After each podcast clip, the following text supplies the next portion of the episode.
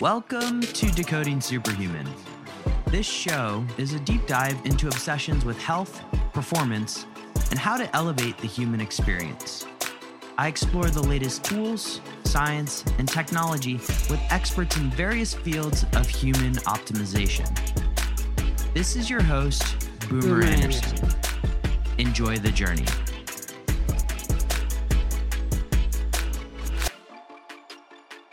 Today on the podcast, I have my friend Nina Laos joining me. She's the CEO of Glycanage, and we get into glycans once again on the show. You guys know that I'm obsessed with benchmarking, meaning I like to have a measurement or metric for whatever I'm trying to accomplish. In the case of longevity, I'm really focused on biological age for now. Yes, it's a little uncertain as to what that outcome will be, but I feel like it is a good metric to have in my back pocket to really see how I'm doing for those particular goals. There are numerous markers that you can use for biological age. You can use telomeres. We'll do a podcast on that very soon. You can use epigenetic age, and we've talked about that with Dr. Aronica, certainly. But you can also use something called glycans. And Dr. Gordan Lauc has been on the show before, talking in detail about glycans. And Nina and I catch up in this friendly chat to talk more about glycans, but also to talk about the utility of them, the prediction ability of them, and what really the future has for glycans. The show notes for this one are at decodingsuperhuman.com slash glycan2, as in the number two. And enjoy my conversation with Nina. Back in the days when conferences were a thing, you would often see people at biohacking conferences or even health conferences walking around with a light up their nose, particularly a red light. And no, this wasn't a gift that you got by walking through the red light district in Amsterdam. No, it was something called transcranial and intranasal photobiomodulation. And if you guys have tuned into the show for a long time, you remember my conversations with Dr. Lew Lim. That's L E W Lim. And he is the CEO of a company called Vielight.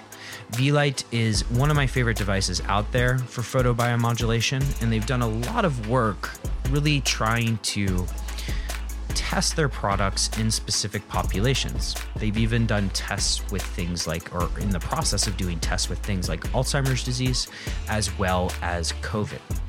So if you want to check this out, and I have the Neuro Alpha right now, and I certainly am eyeing up that Neuro Gamma as well. If you want to check this out, head on over to vielight.com. That's V I E L I G H T. Use the code BOOMER, and you're going to get 10% off. And given how much these cost, that's certainly a good discount. Enjoy my conversation with Nina on Glycans. Hi, Nina. Where in the world are you today? Hey, Boomer. I'm in London.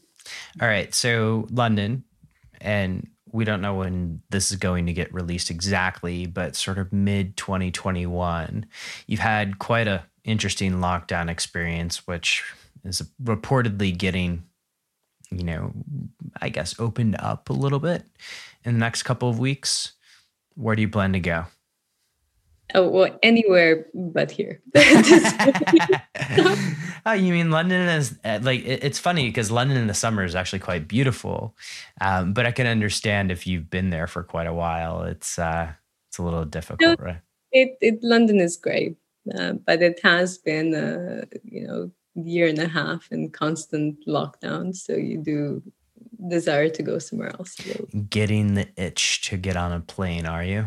exactly. That, that's the So, as much as I want to talk about those destinations, I do want to get into today a little bit about, of course, glycans. Now, one of the um, troubles I've always had in explaining my glycanage test to people, but also uh, what glycans are to others is just like, what are glycans exactly? And I would love to just hear straight from the expert. So, Nina, how do we That- explain glycans to people? That's one of those key challenges we have because if even if you explain what a glycan is and you explain it as a sugar people still think it's or they would still associate with the sugars we eat. So maybe they would think about glucose or they would think about sugars they know but very few of us actually know that sugars are a key component of all of our cells. So since we have multicellular organisms they're all uh, all the proteins are glycosylated. So they're and they are very important is making us individually unique. And one of the ways they do know they're important is ABO blood, blood groups. So the glycans and blood cells decide your blood group. And if they can decide your blood group, then you can imagine how important they are in all other processes. But the difference is sugars, yes, we eat them, but we also have them as a core component of our biology. Mm-hmm okay, that was much simpler than the explanation I was thinking of. like, uh, that's that's great. And so, um, when we talk about just sort of testing glycans, because, uh, and we're going to get in a little bit today in this whole idea of biological age, and you know, when we test glycans, I always, and and this is not an implication on glycans or anything. I always have to ask the question about how much do we know and how verifiable are the accuracy of these tests, right? Because if you think about uh, some something like Theranos back in the day, right? They couldn't get the vitamin D test right, like something like 60% of the time. So how accurate are are is our ability to test glycans these days? So that's one of our key advantages. Mm-hmm. We from the research lab, and it, the, uh, the, lab that invented us is also the core analytical lab of the Human Glycome Project. Mm-hmm. So we have this large data set of over 150,000 people, some which were followed in biobanks for 20, 30 years. So we not, not just that we know how glycans change with age, but we know how they change within an individual person with age. And all of this is public, it's published. Even our methodology that we use on these uh, dry blood stains, which is the commercial uh, glycan kit, um, is published and peer reviewed, where we uh, show that they can be stable in the post up to two weeks, so that we can also do research on it. Not just that we can claim it as a commercial company, but we can you can use the same type of analysis for rigid scientific research. And the accuracy in terms of chronological age, because that's the biggest confusion. So if you talk about biological age, a lot of the, uh, well, just to uh, put this into perspective as well. So we first uh, developed the clock around 2010 and we published it in 2013. And then Horvath's clock or the epigenetic clock was published sometimes 2014. Yeah. So we actually came before Horvath's clock. Mm-hmm. Our first application for it, or the idea, was actually forensics, because we saw they change a lot with age, and we tried to use them to identify if we can tell the age of a person and then if this is a crime scene you want to know if that's a young uh, person or an experienced criminal mm-hmm. and that they were not well they were most accurate uh, to what we knew then but they were not very accurate because our variability from chronological age is about nine years mm-hmm. and if you compare this to dna methylation their variability is a couple years or two plus minus yeah. two years but the difference is that we are uh, we see biological age, which you can explain by also looking at uh, well in the scientific papers other parameters, so other blood markers, BMI, uh, other elements which tell if a person is healthy or unhealthy, mm-hmm. and um, with epigenetic or DNA methylation, it can be just explained by age. So if you know the age of a person, you can explain the clock or you can explain the age. Yeah. So uh, when I was kind of delving into this with uh, a professor at Stanford, my understanding of Horvath's clock is that because it has a 90 plus percent correlation to chronological age, probably the most relevant case for it is for that forensic evidence. Um, and what I'm really excited today to delve into you with is because there's slight differential um, with glycanage um, or with glycans is that how we can use this as people who are looking to uh, practice longevity in a way. Because if you think about like the art of practicing longevity you're doing all this stuff today to really hope that someday in the future you just don't drop down and die faster than you would like right Um, and I would love to just get into some of the, I guess, lifestyle implication or lifestyle choices that we can make and their implications on glycans. Because when I'm looking at, for either me or for some of the clients that I have, a, a metric that can measure uh, the success of lifestyle modifications, Horvath's clock becomes a little bit more of a, a blur because it's so correlated with chronological age. And so when it comes to glycans, uh, what are some of the, the things that affect glycans? You mentioned BMI earlier, but what are some of the other effects as well? So that's one of the that's one key advantage is that we saw this big difference, and it wasn't just we understood that that's some type of biological age. Mm-hmm. What type is the, the second part of it. Uh, explaining also what type of glycans we look at. We, we look at glycans on your immune uh, antibodies and they regulate inflammation. So, based on what type of glycans you have on these immunoglobulin G antibodies, they would uh, be more pro inflammatory and anti inflammatory. And we would see that with aging, they change, their composition changes of being more pro inflammatory and less of the good anti-inflammatory ones. And this also uh, inflammation is also one of the key drivers of chronic conditions where we our immune system basically attacks our own tissue for whichever reasons and we all break in different places uh, so when you're talking about longevity it's not just about how long you're going to live you want to live healthy. So in a way, it doesn't matter if you're going to live an extra 20, 30 years in poor health. You want more years where you yeah, I don't want to be in a hospital, right? Like sitting 20 to 30 years in a hospital bed, I have zero interest in that. We're really keeping people alive sometimes, but mm-hmm. it, it has to be good quality life. Mm-hmm. Okay. So uh, you mentioned uh, the immune system and inflammation as being and, and that is sort of one of those uh, those hallmarks of of disease if you will.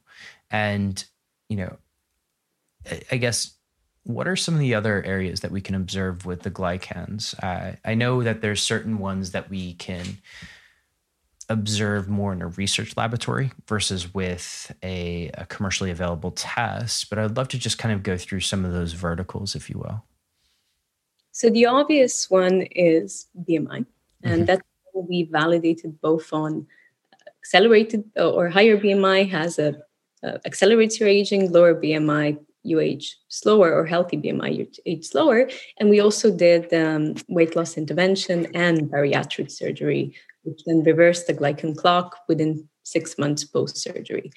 These are obese individuals who lose 20 30 kilograms in a very short period of time. So it's a it's a little bit extreme. Mm-hmm. um, then we looked at diet. So we thought is there a particular diet? Because we know weight loss works and we all follow particular diets to achieve the same goal. Is there a diet that works better than others? And that's something that's going to be published in two weeks um, where we looked at the thousand any any sort of hints that you can give us? A little bit but i'll share it when it's out. Uh, it was a mixture of uh, both low carb, high carb, high protein, um, high fat, low fat. Um, and we saw that exactly, and, and this was a, a, thousand people followed over six months. We saw that in every of these type categories, half people benefit, half people don't. So we're actually really unique in terms of what diet works for us. And we can't yet tell you in advance which of these diets will work for your longevity or your uh, glycan aging or immune aging, but you can test it. So you can try a certain diet for a three month period and you will see a response in your glycan age, which could be positive or negative.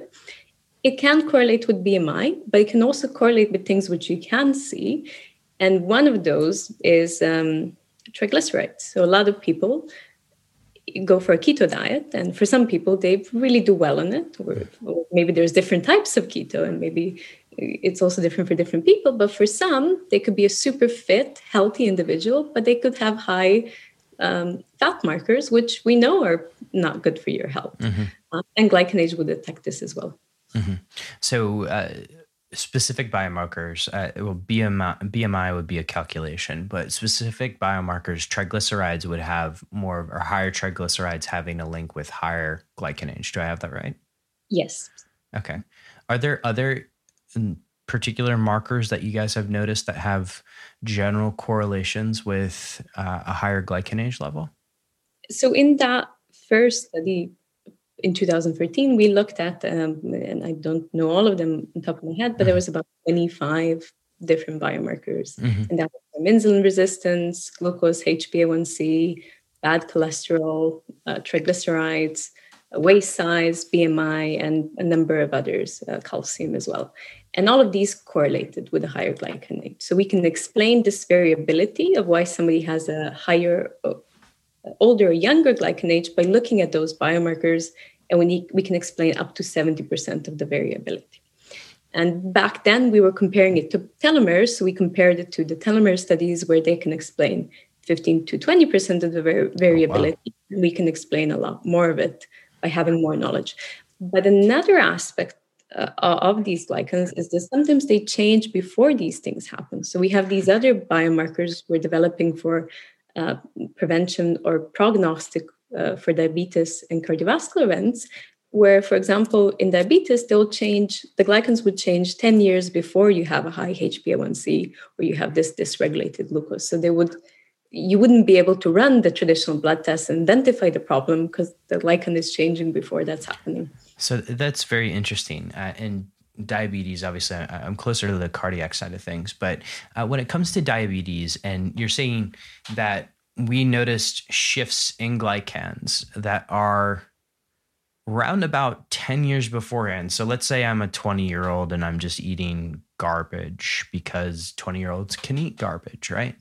Uh, you generally will see a shift towards something that could be like pro diabetic as soon as 10 years beforehand. That's incredible.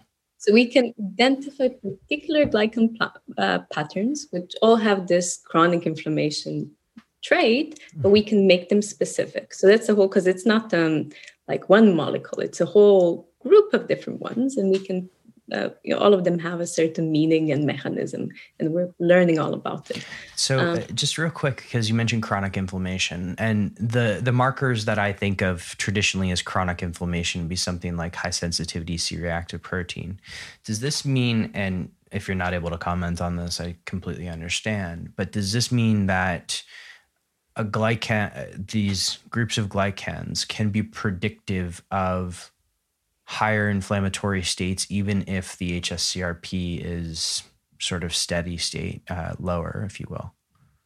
Sometimes it correlates, but also yes, also yes, we do not. I think we maybe in one exercise paper we have uh, CRP and a bunch of others, uh, and glycans were more sensitive, or they were shown to be more sensitive. And there's a big difference between the low grade chronic inflammation and acute inflammation. Yeah. So CRP is still acute inflammation. You can change within a couple of days um, of something going wrong. With glycans, they have a long half life. So you always see this average over a prolonged period of time that also mimics aging or follows aging in a very precise way. Very cool. Very cool. Um, can, you mentioned the 20 year olds eating junk food. I can tell you a fun story. Let's hear a fun story about 20 year olds eating junk food. Well, because I bet everybody listening to this, which is they were 20 years old and could talk to their 20 year old self and say, don't eat the junk food. Yeah, I think a lot of us make the mistake. And mm-hmm. I think I, I, could say I was one uh, mm-hmm. a long time ago now. Um, but we did a software development company uh, with 35 engineers. We tested all of them. They took like a corporate program, mm-hmm. and they were all guys in their 20s. You know, they were mainly barely, barely 30. Some of them were high BMI, others were actually quite skinny, and all of them came back 10, 20 years older. So mm-hmm. we they even joked about it. we call them senior engineers or wow. senior developers. But they all had the same environment and same habits. So they would literally for breakfast it was cereal, for lunch it was cereal, or it was junk food. Uh, and even so, had so refined carbohydrates do a number on your glycans, huh?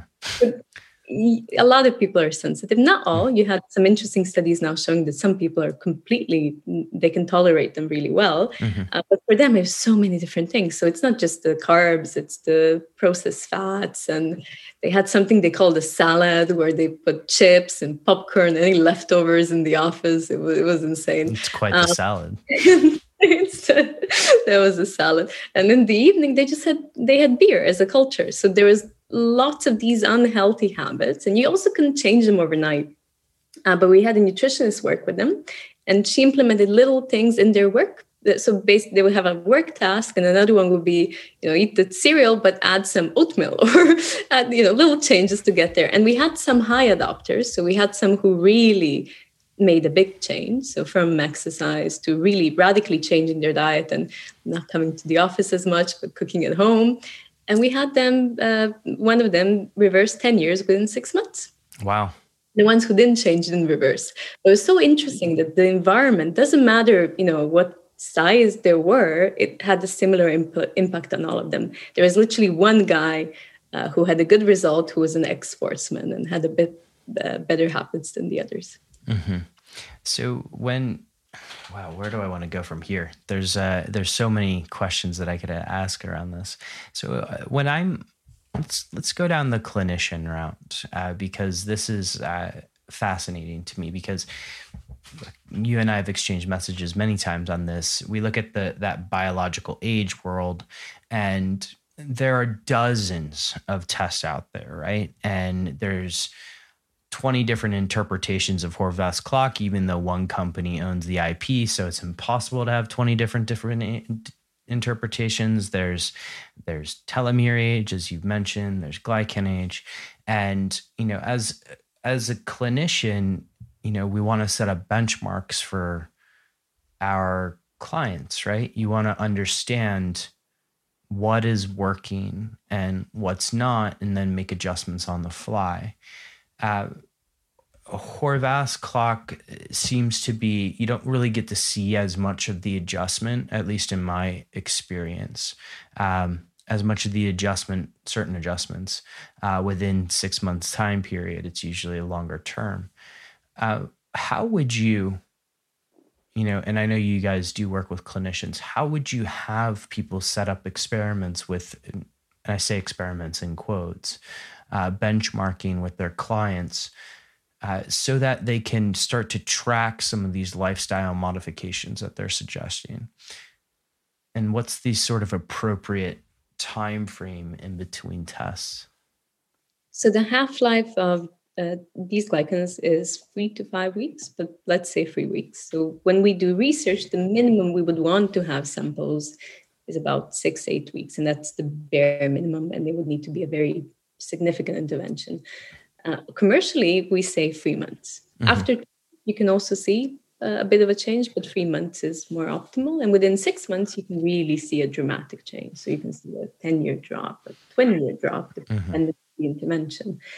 And some are really predictable. So with weight loss, it's quite predictable unless you're overtraining. So if you're piling on top uh, uh low, uh, so caloric deficiency on top of intensive exercise, then that's double the stress in the body, and it will rebel and have the opposite uh, mm-hmm. effect. What a lot of people do when they go and lose weight. So it's a nice way to see if you're achieving that sustainably. And what we see is doing one by one works. So if you're just focusing on exercise and then recovering, that has a positive effect.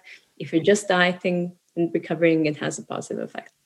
Um, some things that you can do in clinic that we can't do commercially that work really well are also quite interesting and they're quite predictable. And one of them is hormone optimization. Okay. So mm-hmm. doing something like uh, a TRT or hormone balancing kind of exercise. There's quite a science to it. And we actually, it wasn't a big focus area of our research until we do, started doing something with menopause this year. But maybe 2017, we got a samples of 600 people that were collected about 20 years ago, and there were some intervention studies where hormones were knocked off, both in men and women. And we had a, a cohort of 36 year, uh, 36 young women who were with another hormone knocked off gonadal hormones and half were in placebo, half on estrogen patches. We saw the placebo age nine years within five months, while the estrogen patches didn't age or they stayed in the same range. Uh, and it's actually something similar we see in the transition phase to menopause. With men, also, they were knocked off testosterone for 12 weeks, and then half were given uh, testosterone, half were given testosterone with an aromatase inhibitor to block its conversion to estrogen. Yeah. And we saw that the ones who were giving uh, just testosterone had a positive change, or they uh, didn't have the negative, um, didn't change in a negative way, and the ones which got the inhibitor had a negative change. So it's actually the conversion of uh, testosterone to estrogen that benefits men as well. And there, I, I was quite excited. There was a mice study in, done uh, a few months ago where uh, in this uh, i forgot the name of the aging institute but it's one of the ones in the us where they gave the mice this non-feminizing um, beta uh, 17 estradiol and they extended the lifespan of the mice by 20%, the male mice, which was the strongest longevity drug in mice tested so far, apart from this other telomere drug that just came out um, mm-hmm. that extended by 40%. So, our best longevity drug for mice that we knew until a month ago was estrogen. Wow. Okay. So, this kind of would go contrary to what a lot of people would think in terms of aromatase inhibitors and packing on more muscle with testosterone, etc. And so, I mean, is there a and, and maybe we don't have this level of data yet, but is there a certain amount of data that's sort of dose dependent, meaning that um, can you have too much estrogen? In which case, I know a number of those metabolite pathways, and one of those can potentially lead to cancer or DNA damage, right? Um, is there a certain level of estrogen that becomes like hey too much and then your glycans get affected or do we not know yet yet? I like to be completely transparent with all of you. I like to show you exactly what i'm using on a day-to-day basis to really perform at my absolute best. And that includes technology supplements all of those things the testing that i use i talk about it regularly on the show but there's one device that I plug in every single morning, and I can't exactly explain how it works, but it helps harmonize my environment and allows me to feel better. There's a lot of anecdotes around this device, and you can check that out at somavedic.com. And I gotta say, it looks beautiful, it helps me feel better, and there's something there to it that I just can't explain. It reportedly helps structure water, helps harmonize my environment from things like electromagnetic frequencies, and so much more. You can get yours if you're interested at somavedic.com and use the code BOOMER for a nice, sweet discount. Let's get back to the show. There's lots of different types of estrogen, for yeah. one. And there's definitely a type and dose difference. So that's a, I think going into this similar the research in men is similar to women where they made this misassumptions that the testosterone will cause prostate cancer mm-hmm. which validated it, it doesn't um, same was done for women and even on a higher scale there was a whi study in the us uh, 20 years ago that was cost a lot of money and it was a financial crisis and they didn't see any benefit because they introduced it into women who were 10 years post menopause and it was the HRT back in the day, which was made from pregnant horses' urine. And although it was the same type of progestogen we have in the contraceptive pill, and also the estrogen only didn't have an increased risk of breast cancer, but the combined one uh, had a small increased risk. So it was 1.26% increased risk. And if you're comparing this to smoking, for example, smoking is a 27.9 increased risk uh, of cancer. So it's not statistically significant. Mm-hmm. So there's a lot of. Um, this is when people go and manipulate data, and it drives me freaking nuts. and that caused a big scandal because a lot of women went off HRT. Mm-hmm. There was a lot of lawsuits. And there was even a clinician who now correlated it with increased risk of Alzheimer's cases, which is mainly a woman's disease. 65% of Alzheimer patients are women. Mm-hmm. So we do know that it has lots of protective properties. And it's in a way, if you look at the immune system, it has an anti inflammatory property. And that's what we see in pregnancies as well. But also for men, it protects the immune system, it protects their brain. Um, so it's an interesting space of debate but in the in, in now already uh, at least 20 clinical practices we see predictable results a couple months post therapy and all of it now is body identical or the same molecules as we produce. So the estrogen is made from wild yams. So it's a different type of drug than it was 20 years ago. And people would mainly say, same as with aging, menopause is natural, you shouldn't treat it. But it's same as with aging, it's the inflection point of many different diseases. And mm-hmm. unless treat that as a hormone deficiency, then you're exposing yourself to a lot of other uh, complications that come later on. Um, so it's a taboo space. And we do see dose differences. So we're comparing private or in the UK NHS and no uh, public or NHS in UK and private, mm-hmm. and there's dose difference in a way that in private they would optimize it more. They'll be more responsive to symptoms and uh, what you're reporting. While in um, NHS, they would be the lowest or the you know smallest dose for the shortest period of time, and they wouldn't see as much benefit. Mm-hmm there's definitely a dose and there's not an estrogen bias so i thought that there we could have an estrogen bias mm-hmm. and that's a big space of um, uh, interest but we actually see that people who have uh, a, like a condition connected to it like endometriosis would have a negative result mm-hmm. so it all comes back to balance if, if you're looking at uh, the immune system inflammation it's the right level of balance not too much not too little uh, which is always hard to get to. This is fascinating. As a person who's looked at sort of the network of hormones and, you know, when you're able to balance them, what it does to a human in terms of performance, um, I, am guessing that would all be captured within a glycan age test, right? So if I were to have a balanced network of hormones and as a result, less inflammation, uh, that would serve as a net benefit rather than just let's say going with testosterone and raising the hell out of that uh, it's probably better as we say to balance the network. Is that do i have that right? Absolutely. I think what, what with the first research we did where it was um, knocked out and it's like a hysterectomy well i'm sorry really talking just about women but in a way you control it mm-hmm. with natural aging or menopause or menopause different hormones decline at a different pace. So yeah. you have to optimize it to that person. It's not a standard protocol, it's really a little bit of an art uh, combined with the science. Very cool. You mentioned endometriosis. And so um, one of the difficult areas for a lot of clinicians can be around autoimmune conditions. Um, and since you have mentioned endometriosis and its net impact, can we? I mean, maybe this hasn't been done yet, but like, can you use glycans as sort of a predictor of potential autoimmune risk in people? And do you have clinicians that do that?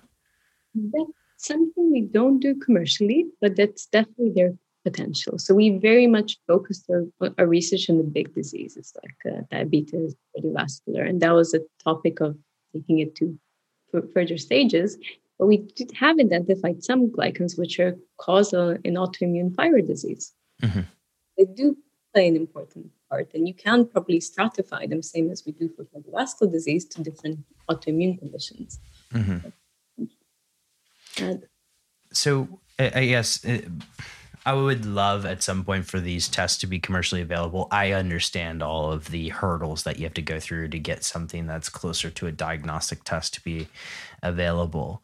But, um, and you can tell me, Nina, if you're not allowed to comment, but in terms of how these tests would work uh, with let's say an autoimmune condition you would observe is it observing a particular glycan pattern that is uh, kind of common within you said thyroid so hashimoto's or graves.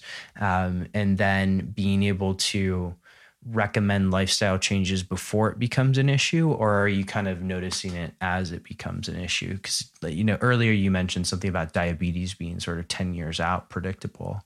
Um, what what is to the extent like how how much of a minority report type situation can we get into here? Like how fat, how quickly can we predict this stuff? So I would, I would guess before, but that research needs to be done, or at least I haven't read it yet. Mm-hmm. And one interesting thing, and this was the first, I think, um, uh, diagnostic application but 30 years ago was for arthritis, where they saw the glycans change 10 years before. So I would assume that in most conditions, they would actually change before and you would have a warning. One challenge we have with diabetes now is can you prevent it? So we're doing early intervention studies to see if you can actually impact it with lifestyle or early pharmacology to actually not have that happen. So because that's the other part. If you're going to tell something something's going to happen, you yeah. may as well, you know, be able to give him some action steps on how to prevent it. Uh, otherwise, you, you're causing some anxiety and you, don't have a solution for them. Exactly. And it's just, well, with something like a type 2 diabetes, I imagine that you can do, and I'm simplifying things, but like lifestyle interventions here, generally speaking, work uh, both in the form of diet and, and, you know, drink selection in certain cases, uh, lifestyle modifications, etc. But I guess adherence is probably the biggest issue, and I, I'm I'm very curious when those studies come out. I would love to hear if you're able to divert somebody that soon, um, or provide the wake up call because out of all these biological age, and I, I love glycan age, uh, but like of all these biological age, I find this rumored grim age uh, to be very interesting. And I know one of the things you can do with glycans is potentially predict a cardiac event. Uh, but these are all tests that tend to scare people. And as a result, I'm guessing that the regulatory authorities don't necessarily want people releasing that onto the market to uh, put maybe unnecessary fears into those that that take them, or maybe necessary fears. Uh, so it's a, it's a very fascinating space. Yeah, there's lots of regulatory hurdles in any uh, disease-specific claims. Grim uh, grim age is fascinating. I, we don't have a mortality clock, but it's uh, fascinating uh, what Steve's done. And we're actually doing some collaboration with Steve. I can't mm-hmm. tell you much about it, but we will uh, we will look at some of his cohort and um, we'll do something together. Um, I think it's uh, absolutely it has a, like an application or a practice. Um, there was one that it's actually a shame they didn't do Grim Age, but there was one review paper um, done with 10 different clocks and they use something called clinic clinomics, which is combination of all the clinical markers, mm-hmm. Uh, to proteomics, to lipidomics, to DNA methylation, and glycomics, because we analyzed there. Uh, there was a Scottish biobank and Estonian biobank, and they looked at relevant towards disease outcomes or what is the clinical relevance of them. And they uh, one thing they managed to prove that we actually haven't done yet. Uh, they we knew before that certain levels of glycans correlate with cardiovascular and diabetes. Mm-hmm. But we know how the acceleration of a glycan age clock correlates uh, with incidence of future disease, and they actually managed to prove it. So, acceleration, uh, uh, acceleration of the clock correlated with hospital admissions and future cases of incident disease. So, it is a prognostic marker, but it's very broad. It can be lots of different things. So, now the challenge of expanding it in the future is giving those specific signatures so you know what will go wrong. So, by acceleration, uh, just so we define it for people, what we're talking about here is let's say uh, my chronological age is 35, my glycan age is 35. Uh, it's not, and we'll get into that in a second. But let's say a year down the line, if my chronological age is 36 and then my glycan age would be something like 38, that's what we mean by acceleration, right? Is it, it's not just like the one for one trading off of, right? Well, they actually calculate as one above your chronological age. So okay.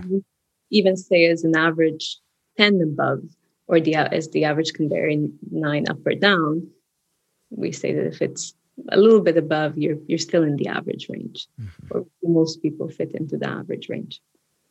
Nina, you and I run in some of the same circles, and so I'm kind of curious, like of this kind of health optimization, biohacker, longevity crowd, if there's any kind of interventions that you've seen that have worked well uh, when it comes to glycans, either with yourself or with other people that you spoke to. I do think that most of it doesn't have enough evidence yet. We're very keen to learn more. Mm-hmm. And one that comes up a lot in our clients is uh, fasting. Mm-hmm. And we've seen it do both good and bad. We may even see a gender difference. We did have a number of women who had a negative change from it. So that's one thing we're doing a proper trial with now with one of the uh, one of the clinicians we uh, collaborate with, and he's doing 40 uh, people. And I actually have to check if it's both men and women because a lot of times they try to avoid the woman mm-hmm. Uh, uh, on fasting and that'll be interesting to see because that's one thing that everybody now does for longevity it's the magic thing to do but mm-hmm. stress same as any other stress and if you overdo the stress then you can have the negative side effect from that too one very interesting is uh, cold therapy wow and that's just clients who do it or who've had a good score who had this in practice and it's pretty common. And that's also stress in the body but it's intermittent very short-term stress. Mm-hmm. and that seems to work in a good way because um, it activates our own mechanism to regenerate. So having these little shocks is actually good for us but the balance is really important. And i think with that you can easily get the right balance and you know unless you're going to be swimming in a cold lake for an hour. Maybe that's a little bit over the top. yeah. Uh, if you black out in the cold in the winter, that's probably not good. Um, but it, there's look, there's a laundry list of sort of these longevity supplements, medicines, whatever you want to call that I would love to see what they do to glycans. Uh, but you know, maybe that's something that'll happen over time. Yeah, we don't have any conclusive evidence yet, but we haven't had many trials. Mm-hmm. I've had clients try NAD boosters, lots of, and we even had some like a pilot where we did see some significant significant changes, but only in a few people, and the others we didn't. And mm-hmm. maybe the trial was too short, so that that was one. That's one of the assumptions. But we really want to properly look at them because unless you're doing something that's placebo controlled, you always have the placebo effect as well. Of course. Yeah. yeah. And so anything you're paying a lot of money for will probably, eh, you know, just based on our psychology, have a little bit of a positive impact and would, that can impact your glycan age as well. I want to go through my results if it's okay. And just to give people, and if you're tuning into the YouTube video right now, you can see the test. Um, I'll put the test in the show notes as well, uh, test results. But if it's okay, I'll share my screen, Nina, and we can just go through these and you can kind of tell people a little bit about what I am able to learn about myself sort of in this lovely uh, this lovely test. And so here's me in a nutshell, what can we uh, what can we surmise out of this, Nina? So your score is the optimal one. Our optimal score is 20. Uh, so you're 15 years younger. And that's what we do see is that because the people who care about their health are usually healthy already. So we see a little bit of this um, positive health bias even in our consumers. Uh, we wish we had more of the ones who had a, a poor result because there'll be more room for improvement. Mm-hmm. The only thing you can do is optimize the indexes. Mm-hmm. If you scroll down, you'll see uh, free indexes, which are actually categories. So we, from your IgG, we extract these um, 27 different glycans and then we put them into features as an analogy. And one of them is the glycan mature, or the ones we label as bad or pro inflammatory. And then the other two are glycan health and youth, which we label as good or anti inflammatory. And you have a really good balance. Mm-hmm. Of both, you're actually in the 88 and 92 percentile. So your percentiles are better than mine because I'm also 20, but I don't have as good percentiles as you. So, but as you said, there's still, even though I've I've got a good score, there's still some things that I can work on. And I do think with these tests, there is a tendency that people that are healthy are the ones that buy them. and so, as you mentioned before, that sort of positive health bias. But even here, I can look at this and say, well, yeah, I'm an 80th percentile, but I wasn't a B student. I want to be an A student, and so there's there's some work that I can do. Um, this is, yeah. I mean, it's very fascinating. Uh, one of the things, and I'll, I'll stop sharing my screen now, but in terms of the responsiveness, you've mentioned three months. Um, if somebody were to be sort of one of these um, health optimizers, if you will, is the ideal cadence three months or six months, or does it really just depend on how frequently you change your interventions? It really depends on the intervention. And if it's drug, sometimes we see really um, significant impact within two, three months. Mm-hmm. A lot of customers who trial metformin. Yeah. You can see, but a lot of them also have the uh, vulnerability or they would have their you know they wouldn't be diabetic or pre-diabetic but if they would have a continuous glucose monitors they would have a really big spike uh, with certain foods so it could be that it's the um, them as an individual or the bias towards it rather than metformin as a drug because that's a big trial that everybody's waiting for the results for. Of course. Um, if it's exercise you can also do a lot of damage pretty quickly. Mm-hmm. And some of it can accumulate. So we work with athletes in a different way where we analyze them a little bit more frequently. And they can, they, if they're really intensively training, we can see about an average of a five year spike within three months, but they are training to compete. So they're, they're knowingly doing damage. And then we see them recover about three months after. Uh, and it's a good way to measure that recovery. And with professional athletes, we generally see them older unless they're doing regenerative medicine, stem cells, and different modern ways to do that now. Mm-hmm.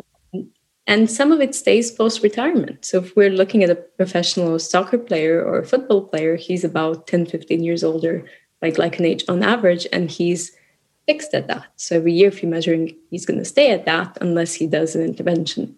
So it's a nice way to look at sports. And a lot of the health optimizers also do a lot of intensive sports. Mm-hmm. So if you have a good score, I would say if you're doing something really intensive, you want to measure that's causing damage. And you could be really resilient where you just get the good score throughout, but you could see a significant change if you push yourself a little bit too far.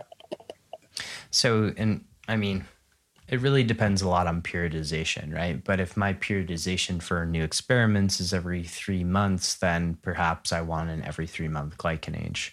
Uh, if my periodization is more like six months, or I just happen to retest everything every six months and that just works for me, then that could work as well. Um, it seems like there's plenty of options here, that's for sure. Plenty of options. And if you're just looking at aging and you have a good score, then once a year is perfect or even less frequent, but you would measure it to see how your aging is doing. And then if you had something significant happen, you may want to see the impact of that, but it really should be customized to uh, your experience. And we do sometimes recommend around your birthday. Yeah, um, it's usually that's a, a, good selling point for clients in general, right? Uh, so, uh, Nina, what's the future of glycan age look like? Anything new coming out soon? The most new thing is a novel uh, molecular diagnostics for perimenopause and menopause. So I we knew nothing about this, and I well we knew nothing about I knew nothing about perimenopause a year ago, uh, and our whole um, team we we saw that something around menopause was there was a gender difference in aging, uh, but when, when we went to the market, we realized it's actually changes way before menopause happens. And then we realize most of these women don't know that this is connected to menopause because they still have their cycle. And you can st- you can still have your cycle for four average of four years, but up to 10 years.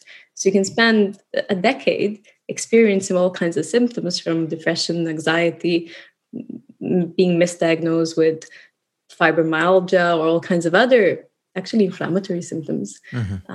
And have the wrong diagnosis or take the wrong drug. You even had the celebrities like the director of Vogue and Oprah being misdiagnosed. They would have heart palpitations. They would go to the best doctors. They would do all the tests. They wouldn't find a problem. They would still find, give them the medication because they have the symptom until they realize that this could be menopause connected. So you don't have any current molecular diagnostics for menopause. And the last uh, attempt or the uh, last uh, diagnostic application was the FSH test, which was invented in the 1940s wow. by scientists from Merck. So you haven't had innovation, you know, in in a long period of time.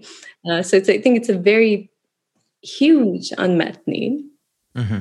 1.2 billion women globally entering menopause in 2025 and most of them don't know when it's going to happen and they don't associate the symptoms and there is a taboo as well so it's something that you maybe discreetly want to buy or test, but you may not uh, want to share it with your friends or yeah. Of course. It's, but for yeah, carry on. Oh, very, that's very cool. I'm I'm really excited to see that come on market.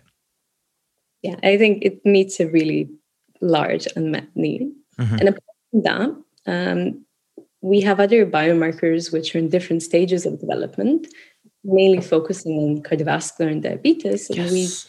we did in this last study, we actually managed to associate the cardio markers also with menopause. Mm-hmm. And it's very different to men and women. In women, there was one mar- glycan that was more predictive uh, than even the uh, German AHA risk score. For men, it was the opposite. There was a complete different cohort of glycans. So it is there's lots of gender difference. There's you know uh, population to population. So it's really something that has to be customized and keep in mind that your score, uh, even looking at your score, about half of it, or depending on the glycan, the influence is 30 to 50% your genes, and the rest is then behavior and environment. So a lot of that is individual in a way. Um, but it will really be specific. So we'll give you an aging score for women. Now we can give them a menopause one, very soon a cardio one, and for men as well, we can give them scored, or we can give them predictions on what way they'll break in 10 years time. And then if you make a change it will also respond to that change. So you can measure if that change is get leading to a positive outcome or if it's even causing you more damage or not helping you. Nina i didn't tell you this before but now we're going to transition into our final four questions here. And these are kind of rapid fire. I ask them of everybody. Uh, but what is your top trick for enhancing focus? Oh meditating for sure and taking time out. So what type let, of meditation do you use? I do vipassana. Hmm. i did a bunch of their like a 10 day silent retreat and it's uh, based on sensations. It's not verbal or it's not just clear your mind. It's more observing the body. Very cool. Uh, book which has most significantly impacted your life. Because i read so many i don't know if i can pull one for you I can probably. You can them. you can do top three or just start rattling them off, and I'll cut you off at some point. Top three. Um, well, I loved one cancer researcher's book recently called "The First Cell." Mm-hmm. He also identified a problem that the mice research just wasn't converting to humans, and it's a huge waste of resources. And the cancer field hasn't moved much in the last uh, five decades or more, and that we need biomarkers for early diagnostics. And that's really where it makes sense. But it was a very powerful book with lots of personal stories um, of her being a clinician, then collecting her own biobank because uh, nobody else was doing it of uh, 60,000 samples for more than 6,000 of her patients. Mm-hmm. So I, I love that book. Uh, and I also love the book from um, well, a, a, British lady who was originally Jewish called Let IT Go. She was an entrepreneur in the 1960s, I think so, or I actually wouldn't be sure, but she was one of the early. Um, uh, they, they, were called freelance programmers. She mm-hmm. built a business on women programming from home, and it was back. You know, you typed in the card, and then that got yeah somewhere and they built it to a five billion company. And she started from nothing. She started on her kitchen table um, you know when she had to quit her job to have a child. So it was a I, I love that book as well. But you notice i like the female team so i think cool.